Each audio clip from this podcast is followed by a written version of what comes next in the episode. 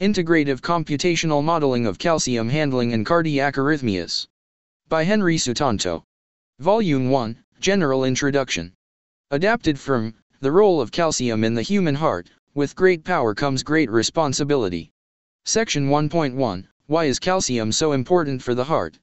Calcium is present in most foods, notably dairy products, such as milk and cheese, and is often found in small fish and some vegetables. It has been known for a long time that calcium is beneficial for the strength of our bones. In addition, scientists have discovered that calcium also plays an important role in the heart. The heart beats more than 2 billion times during an average person's lifetime to circulate the blood, which is needed to provide energy to every part of the body. The heart consists, among many other things, of 3 billion heart muscle cells that squeeze together, contract, during each heartbeat and together are responsible for the pumping function of the heart. To make sure that each cell contracts at the right moment, the heart uses an electrical signal that moves from cell to cell, much like a wave in a stadium, where the activity of one person activates their neighbor. Research during the last decades has revealed that calcium particles are responsible for the link between electrical activation and mechanical contraction. Calcium particles, which have an electrical charge, enter the heart muscle cells during each beat and contribute to the electrical signal.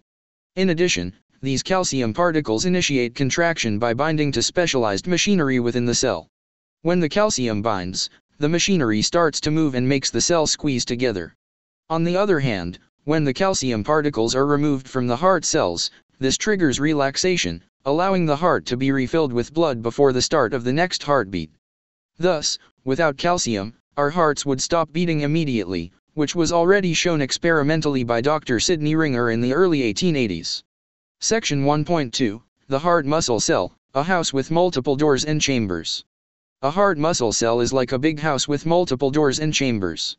Calcium particles can flow in and out of the cell through gate-like structures named ion channels.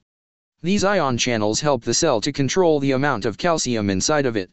In addition to the supply of calcium from outside the cell, there is a big chamber inside the cell, named the sarcoplasmic reticulum, that stores most of the calcium required for heart contraction.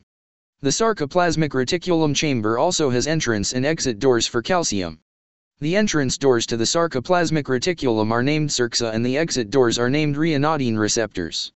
The calcium that enters the heart cell through the calcium ion channel activates the ryanodine receptor to release enough calcium from the sarcoplasmic reticulum to initiate heart muscle contraction. This is done by binding to another structure, named troponin, inside the heart muscle cell. During relaxation, calcium has to be detached from troponin and expelled out of the cell or stored back inside the sarcoplasmic reticulum.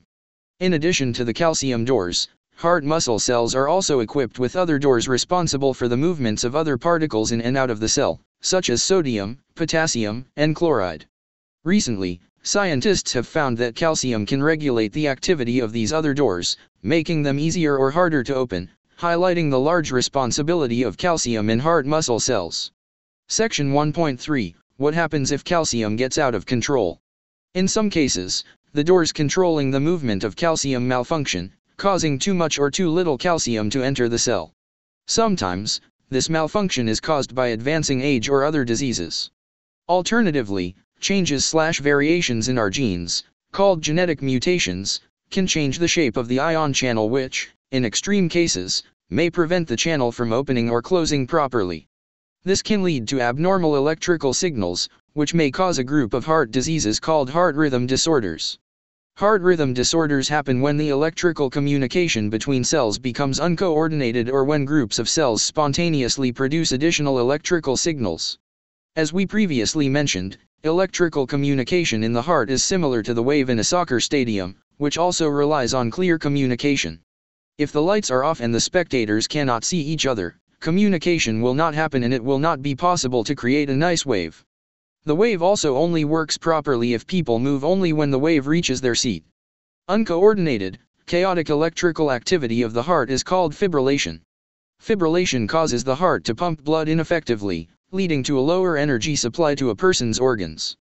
In addition, abnormal calcium movement may directly impair contraction or relaxation of the heart, hindering the normal pump function. Under these conditions, the heart cells can eventually become tired and fail. Heart failure can cause a wide range of problems, from mild, coughing and tiredness, to severe shortness of breath and organ swelling. This, of course, will reduce a person's productivity. Recently, scientists found that calcium is strongly associated with the progression of heart failure. Heart failure also makes the occurrence of potentially deadly heart rhythm disorders more likely.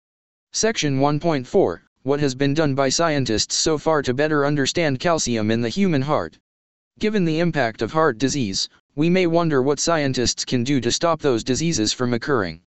For several decades, scientists have been studying the role of calcium in heart muscle cells. They now know that in some heart diseases, such as fibrillation and heart failure, abnormalities in calcium regulation play a major role. Nowadays, scientists can study calcium movement by taking single heart muscle cells from animals or patients and investigating these single cells using a sophisticated method called patch clamp, which makes it possible to measure the electrical signals that pass through specific ion channels. This is done by attaching a very small glass needle, more than 20 times smaller than a single hair, to the surface of the cell.